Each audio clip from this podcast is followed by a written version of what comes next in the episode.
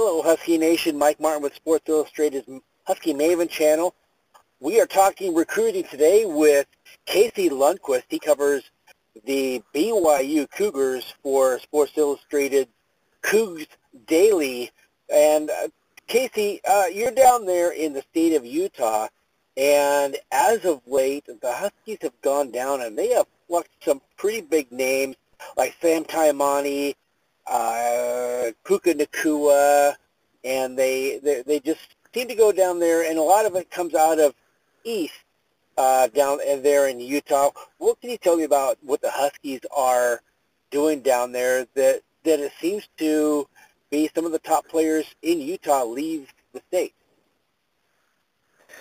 Yeah, good question. So I, I think in general, um, the the state of Utah over time has just consistently produced high quality recruits that might have stayed under the radar, especially in the trenches. Um, and and as of late, like you mentioned, especially dating back to like 2017, a lot of schools across the country are coming into the state of Utah and pl- um, plucking a lot of the top five or ten recruits out of the state. So, um, li- like you mentioned, Sam Taimani, Puka Nacua is another one. Um, I know they just got a commit from uh, East High School Voi Tunuufi. Um, the, the Huskies have kind of become a thorn in the side of each um, each college in the state here, and um, I, I'm sure it's pressing in the minds of, of all BYU coaches and, and Utah coaches alike. Yeah, and and so these kids are they're highly recruited, and you're seeing couple of guys go to Utah, uh, a couple of top guys go to Washington every year. Uh, is it more than just a thorn in the side? Is, is it a concern with the way the way that BYU can uh, send guys on mission, uh, and and Utah has a great system of developing talent. Um, what is it about Washington that that might actually be attractive for these kids? Because Utah is a beautiful state, uh, a lot of uh, beautiful mountains and, and things like that. So they're, they're kind of similar that they're on the west coast, a lot of mountains, a lot of great scenery. Uh, are they just trying to uh, leave Utah? You know, I, I think it's probably a, a case-by-case basis. Um, I, I think we all knew kids in high school that it didn't matter where they were going to school or what they were going to do for work. They wanted to get out of the current city they were in or the current state or whatever it may be. I think there's certainly some of those kids that that want to just get out of the state of Utah, and for those kids, um, the University of Washington has become a really great option for them. However, there's also just a lot of really appealing things about the Washington program right now that I think makes a lot of kid, kids out of the state of Utah um, want to go and play uh, for the Huskies. I know, especially for BYU, competing against a high-level B, P5 program can become really challenging because they they aren't a P5 school. So between the P5 label that that some of the local kids can only see in the University of Utah here, they've also played high level. They've they've been able to make it to the college football playoff um, consistently in the Pac-12 championship and the Rose Bowl, and I, I think kids in the state of Utah see that, especially since the Huskies come to Utah every couple of years, and and I think it, it's become one of the top two or three options for a highly rated prospect in Utah who wants to get out, out of state. Well, one guy that that wanted to get out uh, for the class of 21, 2021 was Voi Tunuufi, and he's a he's a guy that when you talk about under the radar, he's a guy that you see that, that explosive first step that he has, uh, the, his path to the quarterback. He can uh, fake one way, spin around, and get that direct path to the quarterback. Um, it's hard to believe that given the quality of talent that, that Utah, the state of Utah is producing, that some of these kids can be under the radar because you look at him, and I don't think that he's going to be a three-star kid for very much longer. Um, you know, what what is what is keeping these kids under the radar? Well, I, I think over time they they're slowly becoming less and less under the radar. Um, uh, now, if you scroll through the top through state or top ten prospects in the state, more and more are, are going out to um, even Oklahoma State, out to Washington, USC, Oregon, all across the map. But still, in general, there there are some names like Avoy Tunuufi who he he's probably de- deserving of that fourth star, but maybe because he's in the state of Utah, um, he he's still a three star. And and like you said, I I don't know if he'll be a three star by the time um, everything's said and done.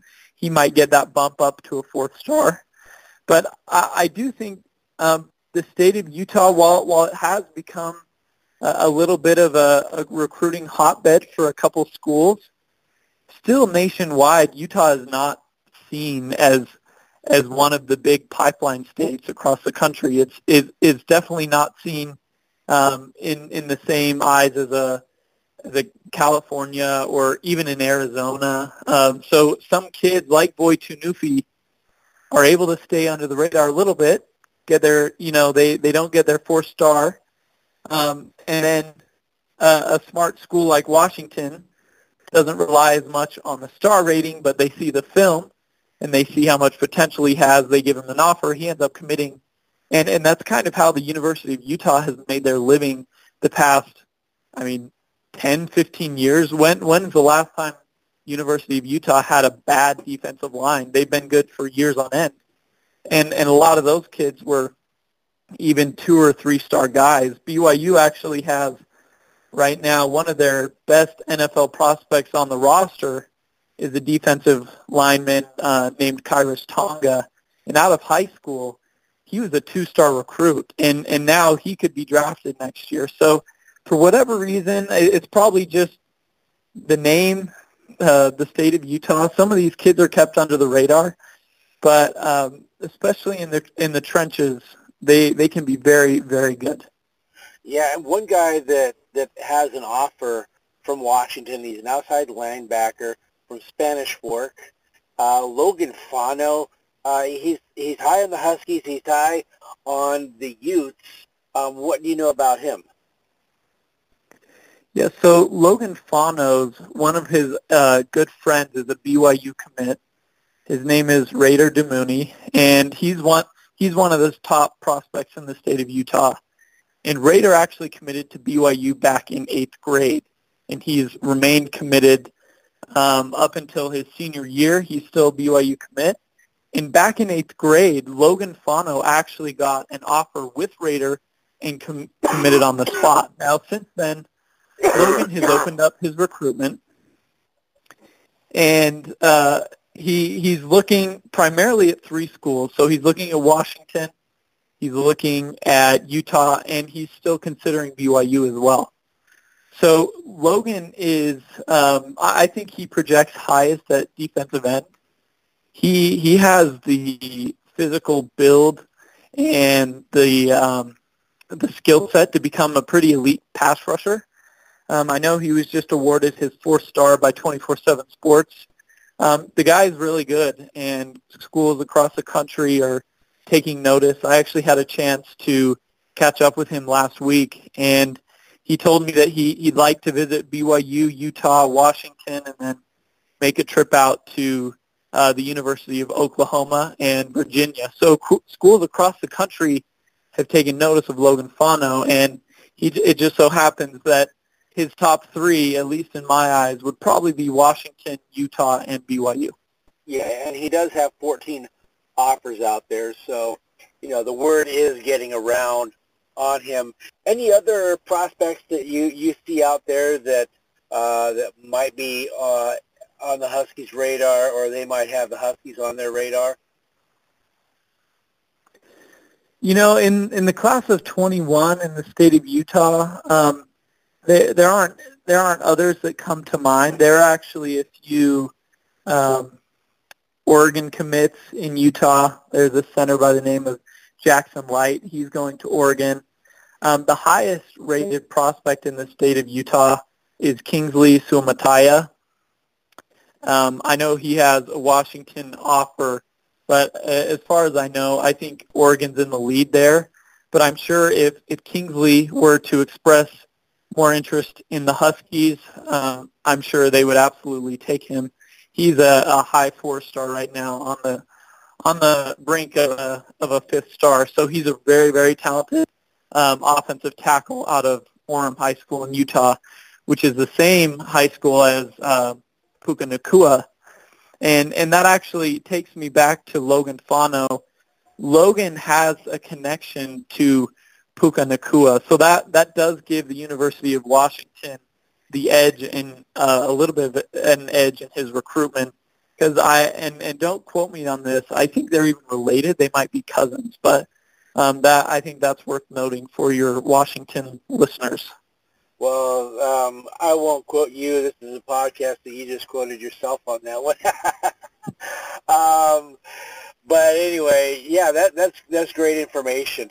Um, well, I'd like to thank you for coming on uh, Dog Thoughts and talking a little bit of recruiting with us. Um, how can Washington fans keep track of things that are going down there? And you, he is Casey, and how can they follow you on social media? Yeah, so I think the easiest way to find me might be just Googling SIBYU and going to the Daily Cougs um, website, which is the official Sports Illustrated website for BYU Sports.